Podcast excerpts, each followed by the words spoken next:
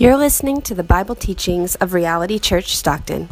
For more info, please visit our website at realitystockton.com.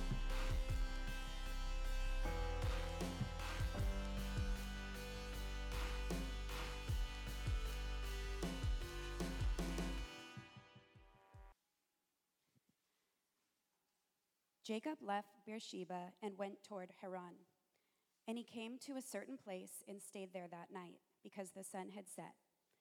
Taking one of the stones of the place, he put it under his head and lay down in that place to sleep. And he dreamed, and behold, there was a ladder set up on the earth, and the top of it reached to heaven. And behold, the angels of God were ascending and descending on it. And behold, the Lord God stood above it and said, I am the Lord, the God of Abraham your father, and the God of Isaac. The land on which you lie, I will give to you and to your offspring. Your offspring shall be like the dust of the earth, and you shall spread abroad to the west and to the east and to the north and to the south. And in you and your offspring shall all the families of the earth be blessed. Behold, I am with you and will keep you wherever you go, and will bring you back to this land. For I will not leave you until I have done what I have promised you. Then Jacob awoke from his sleep and said, Sorry. And said, Surely the Lord is in this place, and I did not know it. And he was afraid and said, How awesome is this place! This is none other than the house of God, and this is the gate of heaven. So early in the morning, Jacob took the stone that he had put under his head and had set and set it up for a pillar and poured oil on top of it. He called the name of that place Bethel, but the name of the city was Luz at the first. Then Jacob made a vow, saying, If God will be with me and will keep me in this way that I go, and will give me bread to eat and clothing to wear, so that I come again to my father's house in peace, then the Lord shall be my God.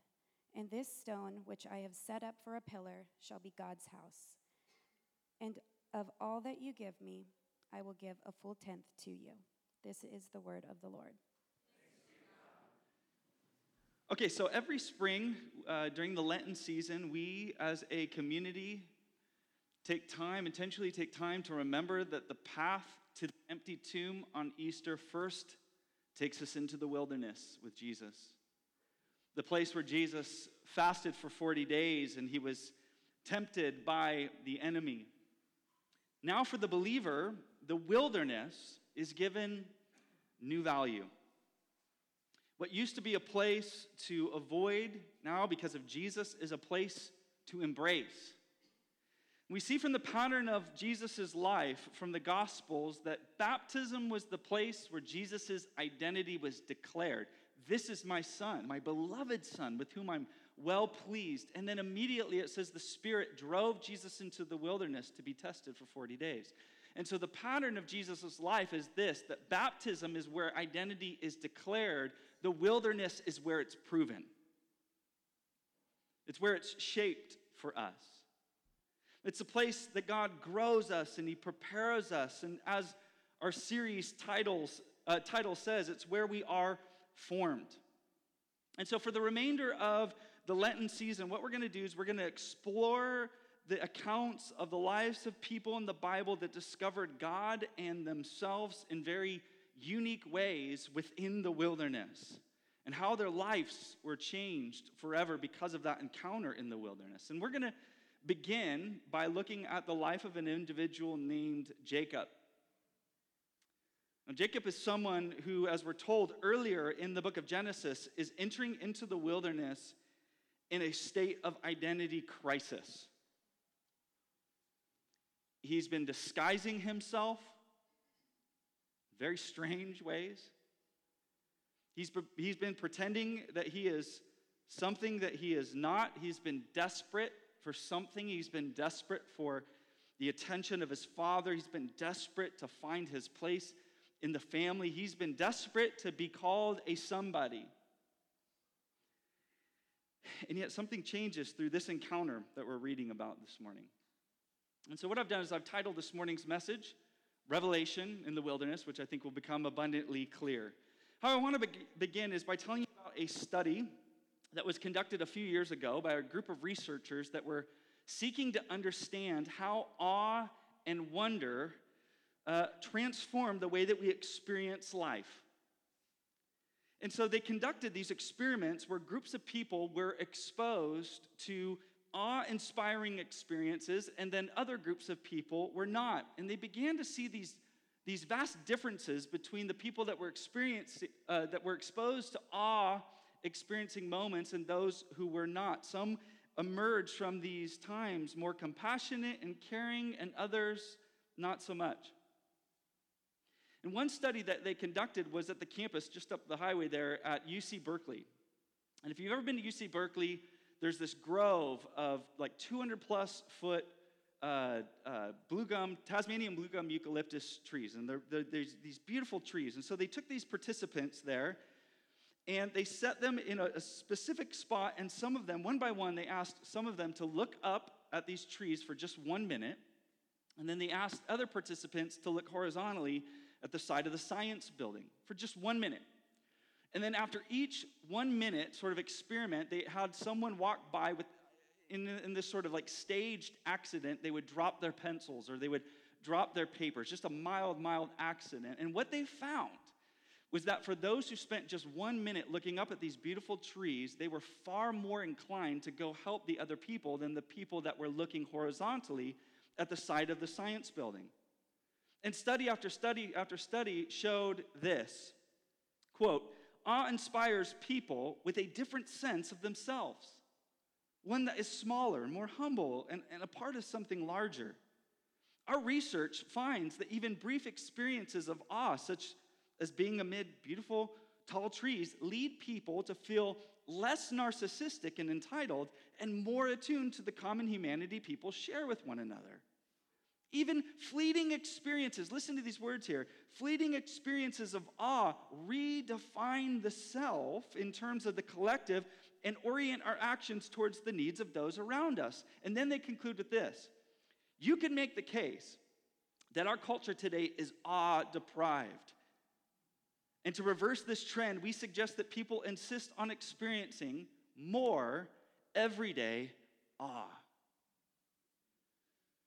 Now, back here in Genesis 28, there's a word that repeats four times in this passage. Whenever the Bible repeats something, it's typically intended for you to pay attention and to focus because it's saying something important and it's sort of framing what we're looking at. And the word that repeats for us four times in this passage this morning is the word behold. Look. And here's what I think we can reduce from that it's this that when we find ourselves in the wilderness, there is a call to behold. When you find yourself in the wilderness moment, whether intentionally or unintentionally, the call is still the same. Look intently because God is desiring to show you something. Insist on experiencing the sort of awe that will transform your life.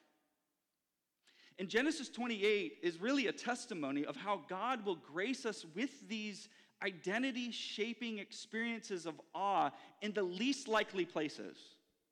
In the least likely places.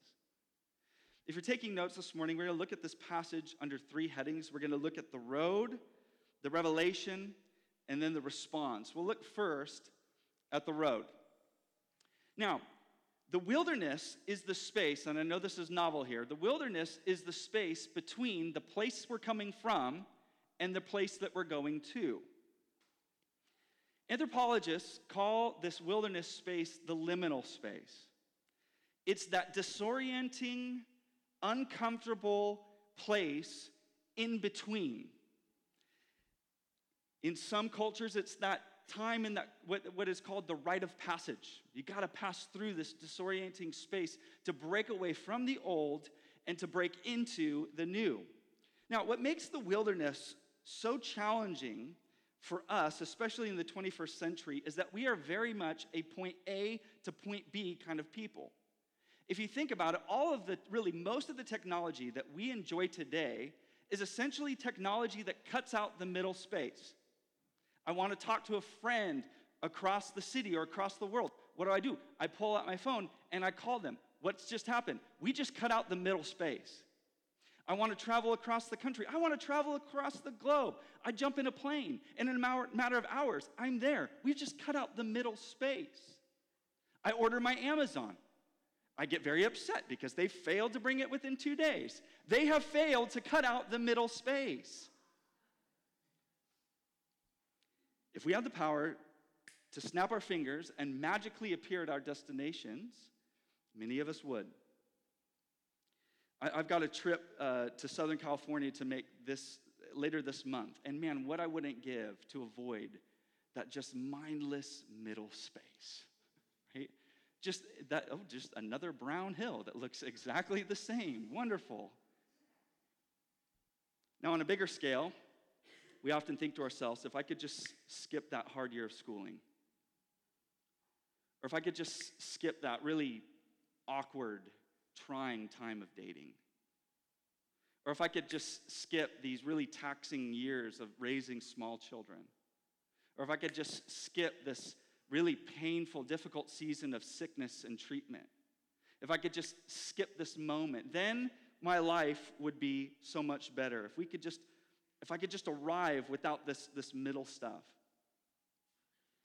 But what we often forget in our desire to fast forward through our journey of life is that, and this is important, please listen, God meets us in the space between. God is in the journey. And for the believer, every place along the path, in some mysterious way, becomes the destination. Listen to how St. Catherine put it all the way to heaven is heaven, because he said, I am the way. The psalmist said, Who do I have in heaven but you? The psalmist is saying, You are my heaven. If you're not in heaven, heaven's not heaven. And because you are with me, heaven is on earth. All the way to heaven is heaven because you've said, I am the way. God's presence turns the road to fill in the blank into the arrival point because he's with us. As we see from our account here in Genesis 28, God transforms non places into like these holy, sacred moments and sacred places in our lives. He uh, essentially takes the, the line between the secular and the sacred and causes it to blur away. God is present. Look at me in verse 10 through 11. Jacob left Beersheba and went toward Haran, and he came to a certain place, and he stayed there that night because the sun had set. So in verse 11, it tells us that he came to a certain place. You know what is notable about this certain place? Nothing. It wasn't even important enough to be named. Now, the interesting thing is the narrator will later name it Luz, much better name. Uh, but at this point, he's like, I should probably like go look up where it is, but it's not even that important. It's just a certain place. Just a random, no-name place. And like so many moments in our lives, it was a forgettable moment. Just a forgettable moment. And yet God meets Jacob there, and God continues to meet us there as well. Now, this is where faith gets really practical, and this is really vital for us. Hear me. It is impossible to know God in the abstract. The God who took on flesh and blood to dwell among us refuses to be known in the abstract. This is a God who wants to be known in the nitty gritty, in the real stuff of life. If God is going to be encountered, listen, it's going to be an ordinary life. Not just the, the, the peak mountaintop moments, in the everyday stuff of life. In fact, this is where he insists on meeting us. Listen to what Jacob discovers along this journey, verse 16. Surely the Lord is in this place, and I did not know it. God was here all along, and I just like was not paying attention.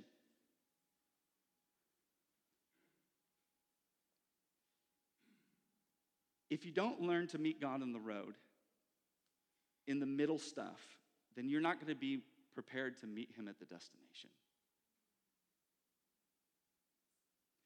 If you don't learn to meet God, now, in whatever moment you find yourself, you're not going to be ready to meet him at some far off point at the end of your life. And what you'll sadly discover is that you have ignored him all along. I think we, we picture God sitting, I don't know, somewhere out there, like waiting for us to die. All along, He's actually in every moment of our lives with us. He's not some cosmic cheerleader trying to, that's a pretty morbid thought, like, I just can't wait for them to die. No, He is with us now. And what God wants us to recognize is that He was in this place, and He was in that place, and He was even in that place. We didn't even know it. God doesn't just want to meet you when you die. You need to hear that. God's not waiting for you off in some distant eternity. God in Christ is Emmanuel. God is with us. And he wants to meet you in the everyday, average stuff of life, in the forgettable moments. He wants to meet you when you're on your way to work. And, and he's present with you when you, you're talking to a loved one, or when you're walking the neighborhood, or when you're changing a diaper, or when you're pushing a vacuum, or when you're sending that like eight millionth email. He is there. He's present. He's present in every obscure moment. And so the question for you today is will you be present to him? Will you be aware of him? But you see, not only does God meet us in the forgettable moments, he even meets us in the places that we want to forget. This isn't just a forgettable place, this is a place Jacob wants to forget. Jacob, whose name essentially means trickster, has just pulled a fast one on his father. And in a clever act of deception, he has almost completely destroyed his life. His father has been betrayed. The prior chapter tells us that his mother loathes her life. And now his twin brother Esau has vowed that if I ever see this man again, I'm going to kill him for the way that he's stolen my birthright. This is not like leisure hike in the forest. Jacob has been exiled. He's running from the explosion of his life. And he's been severed from everything he's ever known. See, in, in, the ancient world, this time that we're reading about here, and, and, and still in some parts of the world today, our place of origin held within it our history, our relationships, and our identity. Everything was wrapped up in our place of origin. And in one foul swoop, Jacob's essentially severed himself from everything. He's lost who he is, he's lost everything thus far. And so here we meet Jacob emerging from the chaos and the commotion of nearly destroying everything in his life. Just think about the angry shouts of his brother and the, the wailing of his mother and just the deep disappointment of his father. And now, all of a sudden, where we meet Jacob here in chapter 28, he's all alone and it is quiet.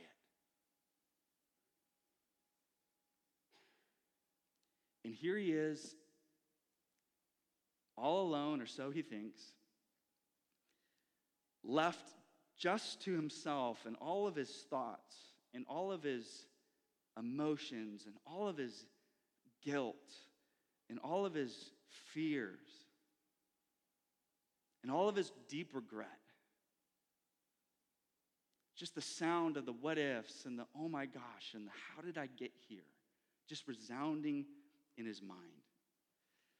And it's hard to tell what would have been more exhausting the physical strain of a 500 plus journey, a mile journey on foot, or the mental anguish that came with every step further and further away from his home.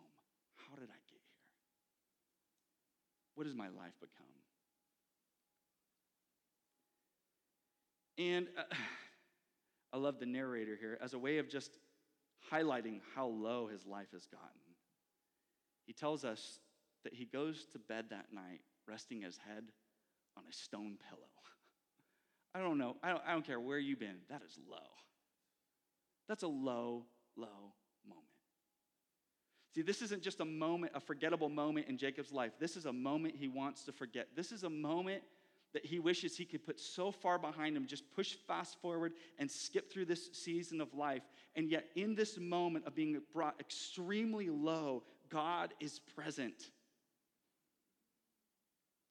God meets him here, where he least expects it and when he least expects it. See, God transforms the lonely wilderness journey into a meeting place with God. This is becoming a sanctuary as God meets him in a very broken moment. And what we see here is a shocking picture of grace. You know you've encountered the grace of God when you're saying, Whoa. Listen to how one author put it. If grace is so wonderful, why do we have such difficulty recognizing and accepting it? Maybe it's because grace is not gentle or made to order. It often comes disguised as loss or failure or unwelcomed change. See, for grace to be grace, it must give us things we didn't know we needed. And listen, take us places where we didn't even know we want, didn't want to go. As we stumble through this crazily altered landscape of our lives, we find that God is enjoying our attention as never before. That's what's happening here. God is enjoying Jacob's attention like never before. Which leads us to our second point from the road to the revelation. As Jesus, I'm sorry, as Jacob rather sleeps, he has this revelation from God, and it comes in two parts. It's what God shows him and what God speaks to him. It's this visual revelation as well as this audible revelation. So let's look first at what God shows him. The first thing it says that it shows him is a ladder. Look with me in verse 12. And he dreamed, and behold, there was a ladder set up for, uh, uh, on the earth, and the top of the, uh, the top of it reached to heaven. Let me read that again. And he dreamed, and behold, there was a ladder set up on the earth, and the top of it reached to heaven. Now, everyone from Muhammad to Led Zeppelin has had their like own interpretation of what's going on here. So, from what I can gather from the commentaries, probably the better translation for this word stairway or ladder is a ramp.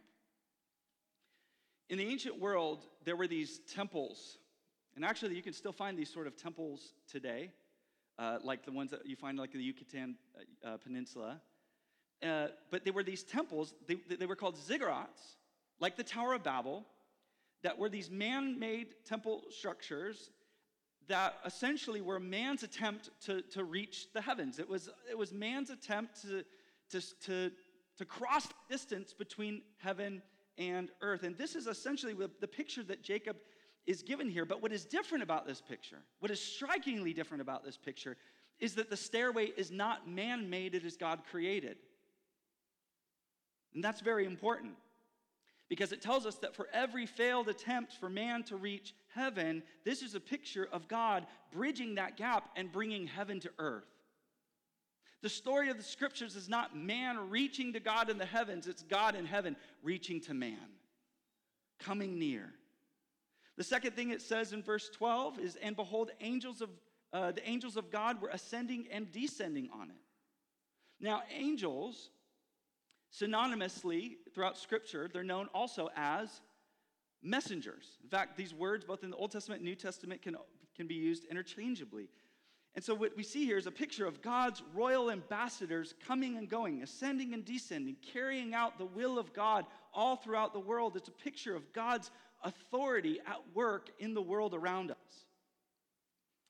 And then we see the Lord standing above him. Some of your guys' translations read that the Lord stood by him.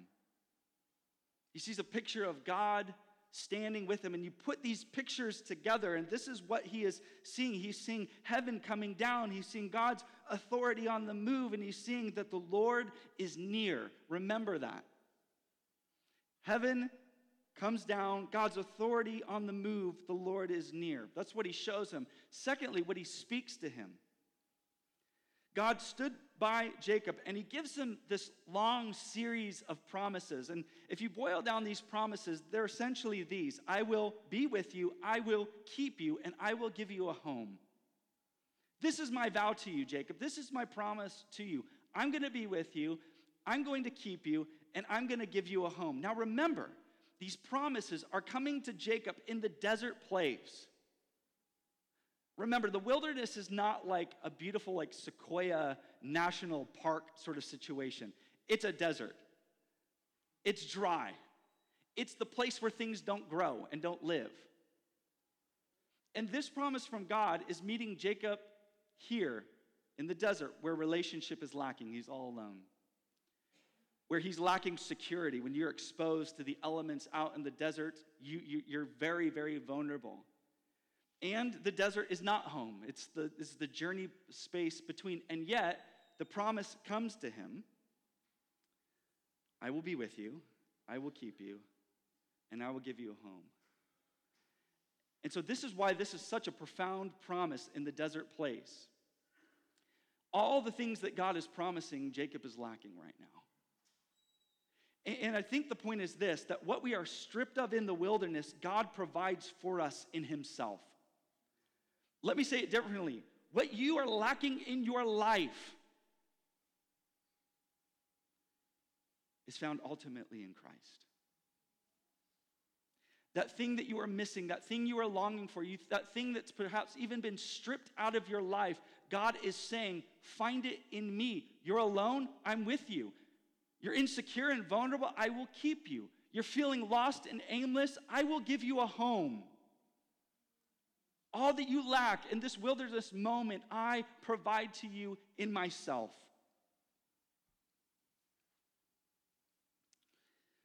Now, I don't know about you, but at first, this scene just seems very foreign to me. Right? The only dreams I remember are the super dumb, unspiritual ones. Like the last dream I can remember, I was golfing with an, a former president. no, no one's writing that down in scripture and being encouraged for thousands of years based on that one. And I don't know about you, but when I am in the wilderness moment, I'm not hearing the promises of God. I'm hearing, I'm hearing the self-loathing, woe is me talk. Right? You're uncared for, you're abandoned. And so the question I have when I'm reading a passage like this and, and when I'm preparing to communicate a passage like this is, is how can we experience this sort of revelation in our wilderness moment? If you're not in one now, you will be. It's not a matter of if, but when. And the question is how can we experience something as life transforming as Jacob? And how can we personalize this? This is an inspiring story, but I don't like stone pillows and heavenly ladders. Like, how do I personalize this in my own life? And here's how I believe we can, all of us. And the way that we can personalize this is actually found for us in the New Testament in, in, in the Gospel of John. And John tells us this Jesus saw Nathanael coming toward him, and he said, Behold, an Israelite indeed, in whom there is no deceit. Nathanael said to him, How do you know me? And Jesus answered, Before Philip called you, when you were under the fig tree, I saw you. I was in that place you didn't think I was. Nathanael answered him, Rabbi, you are the Son of God. You are the King of Israel. And Jesus answered him, Because I said to you, I saw you under the fig tree, do you believe? You will see greater things than these. And he said to him, Listen to this. Truly, truly, I say to you, you will see heaven open and the angels of God ascending and descending. Sound familiar? On the Son of Man. Not on some random ziggurat. Not on some random stairway to heaven. On me. So here's our, our Christ connection. What Jacob saw and heard that night was all just a hint of what we would see and we would experience in the gospel of Jesus Christ. Jesus is speaking in no uncertain terms all that Jacob experienced points to me. It finds its fulfillment in me. And now I am broadening this experience from one person to all who would trust in me. The question is where do we see heaven and earth coming down? Where do we see God's authority at work in the world? And how do we hear the promise that God will never leave us, that He will keep us, and He's going to bring us home? And the answer to all those questions is this it's in Jesus. Jesus is how we're brought back to God. Jesus is how we are kept safe in God. Jesus is who secures an eternal home for us. These promises are given to us in Christ, secured for us through the life and the death and the resurrection of Jesus Christ. Everything that God spoke to Jacob thousands and thousands of years ago has been opened up to you. To you. To be received by believing in Christ.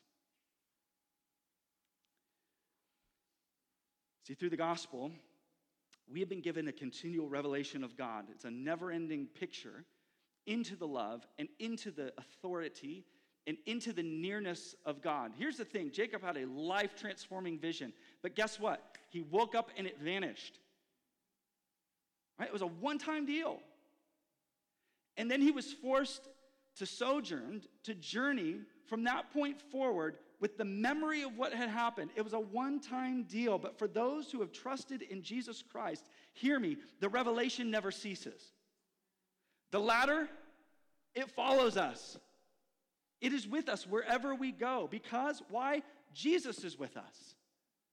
And you too shall see angels descending and ascending upon the Son of Man. And so here's the good news when you feel alone, what do you do?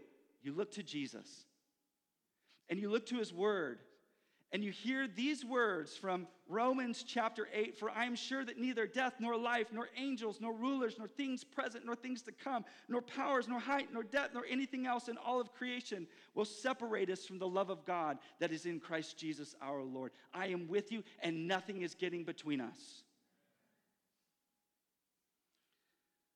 When we're feeling vulnerable and weak and susceptible, we hear those words I will keep you. You are safe in me. When we feel lost, when we feel aimless, when we feel homeless, when we feel like we don't know where we belong in this world, we're reminded through the words of Jesus I will give you a lasting home. Behold, I go to prepare a place for you in my Father's house. There are many rooms, and you will be with me. Everything our heart longs for, every question that we face in life ultimately finds its answer in Jesus. The ladder goes with us, the ramp to heaven has come to us. The revelation is never ending. And so the call for us is to continue to look to Jesus Christ. Remember, when we find ourselves in the wilderness moment, the call is to behold. Oh, where are we looking? We look to Jesus. And specifically, we look to the Jesus that's been revealed to us in the gospel, in the scriptures. Amen? One last point. You thought it was done. Huh. Uh, the response, I'll make it quick, I promise. Uh, remember, we're looking how we are formed in the wilderness. That is the title, and that's my responsibility this morning. How are we formed in the wilderness? How are we being shaped? How are we being changed? Well, Jacob emerges from this encounter, encounter with God in the desert place a very changed person. And so, what I want to do is, I want to highlight a few things that we see from Jacob's response, and then we'll close. But look with me in verses 16 through 22. Then Jacob awoke from his sleep and said, Surely the Lord is in this place, and I did not know it. And he was afraid, and he said, How awesome is this place! This is none other than the house of God. This is the gate of heaven. So early in the morning, Jacob took the stone that he had put under his head and he set it up for a pillar and poured oil on the top of it. He called the name of that place Bethel. The name of the city was Luz in the first. In the first. Then Jacob made a vow saying, If God will be with me and will keep me in this way that I go, and give me bread to eat and clothing to wear, so that I come again to my father's house in peace, then the Lord shall be my God. And this stone, which I've set up for a pillar, shall be God's house. And all that you give me, I will give a full tenth to you. Three things, and then I'm done. The first is this be present to God. Be present to God. The goal of the Christian life is never to try to make God present with us. The goal of the Christian life is to live present to God. There's nothing you have to do to convince God to care about you. But there are measures that we must take to convince ourselves that God does care and that God is with us. Practical things to awaken our hearts and awaken our souls to the reality that God is with us in the mundane moments and in the important ones. Listen to the words of St. Augustine. He said, as he prayed to the Lord, You were within me, but I was outside. And it was there that I searched for you. In my unloveliness, I plunged into the lovely things that you created. You were with me, but I was not with you. Let that not be said about our lives that God was with us, but we weren't present with Him. So, one of the ways that we can make ourselves present to God is through fasting. This is a tradition of the church through the season of Lent to intentionally give up something good in our life in order to find the better version in God. Sometimes for people, it's a, a food or certain kinds of food. It's that, it's that thing that we rely on to get us by. And then we're reminded as we give up that food, we're reminded that man lives not by bread alone, but every word that proceeds from the Father's mouth. That Christ is the bread of life. Or perhaps you give up a certain amount of entertainment you essentially say entertainment is not necessarily bad, but when I want to find my pleasure and my fulfillment in this season is in Jesus. It's intentionally giving up something so that we can find the better in Christ. This is one of the ways that we can live present to God. Be present. Secondly, build a memorial. Build a memorial. Now, throughout the scriptures, whenever God met his people or he spoke to his people, or, they, or, or he did something amazing for his people, like stopping the Jordan River so that every single one of the Israelites could cross into the promised land. Almost every time they would set up these stone memorials in, in order to help them to remember for years and years to years of what God had done. And I love this. One of the purposes of setting up these stone memorials was that when our children were born, they would eventually come to their parents and be like, What is that big old heap of stones over there? And the parent would say, I thought you would never ask. That is where God met his people. Like we were in the 11th hour and we thought all bets were off and everything was hopeless. And at the last moment, God, in his grace and his might, showed up and delivered us through.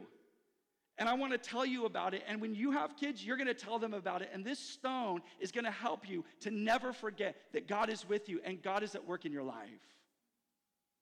A stone memorial. Now, what I think is most remarkable about this stone that, that Jacob resurrects here, what's most compelling is not just that he makes a memorial, but it says he took the stone from underneath his head. Listen to me. He allowed the stone of his discomfort to become the stone of his worship. The very reminder of how low his life had gotten became the very reminder of all the good that God was doing in his life. This is going to sound so cliche, but I don't really care. When life gives you stones, build an altar to the Lord. I stood in prayer with a, a sister from this church this week. And as we were praying, she took the cries of her pain and transformed them into shouts of praise. And I believe, listen to me, I believe that God will grace you with the ability to take your most difficult things that you're going to face and the most difficult things that you are facing right now in this very moment and turn it into an altar of praise to God. That's a story of transform, uh, transformation. This was the thing that's killing me. And yet, this is the thing that's drawn me closer to the Lord. I don't know what that stone memorial is going to look like for you. Maybe it is a stone memorial, maybe it's a picture. Maybe take a picture of a moment in your life where you say, This was when I got really low, and this is where God met me. Or perhaps your stone memorial is a journal where you've written down, I was really low and I was down for the count and I had no way out, but God met me in that moment. Or maybe your stone memorial is testifying to others, actually telling other people of what God has done in your life. However, you do it, that's up to you. But set up a stone memorial, set up a memorial for what God is doing in your life. Amen? So that you will never forget. All right, last, be formed in your wilderness season. Um, it may sound like Jacob is up to his old self and he's bargaining with God. In fact, that's what it sounds like when you're reading it. He's just, it sounds like he's saying, if you do this, if you do that, if you do that, then uh, I'll be like all in and, and give you all these things. But more likely, he is saying, since God has promised to be with me, and because he's promised to keep me and to give me a lasting hope, then he shall be my God. Because he has, in response, I will. And what his closing statements are essentially saying is I don't need to look anywhere else for the things that my heart longs for most. And as proof of my commitment, as proof that you are my everything, as an act of worship and trust in your provision, God, I'm going to give you back a tenth, a tithe, as a way of living out that I am God's and He is mine. I'm going to make this intentional sacrifice to not only declare to you, but to remind myself that I am dependent on God and He is my provision. Now, this is remarkable because so far, Jacob in his life is a notorious taker. That's everything we've already uh, uh, so far read about Jacob. From the very moment he's being born, he's trying to manipulate the situation. And the only times that he would give were in order to manipulate the situation to get something in return. But this revelation from God and his goodness transforms his life. And he's gone from being a manipulative taker to a generous giver. And the point is this his encounter with God has changed his life. It's changed the way he's interacting with the world around him. And I believe that as you too are captivated by the revelation of God in the face of Jesus Christ, you too will experience the transforming power of God at work within you by the power of the Holy Spirit. So, in closing, what I want to do is I want to read a verse and then I'm done. And it comes from the New Testament, Second Corinthians 3:18. And we all, this is open to all of us, with unveiled face, what's that next word? Beholding, not a suggestion, imperative the glory of the Lord are being transformed into the same image from one degree of glory to another. For this comes from the Lord, who is the Spirit. As we get our eyes and our attention on the person and the work of Jesus Christ, God promises, promises to change our lives forever. Amen? Amen. Let's pray.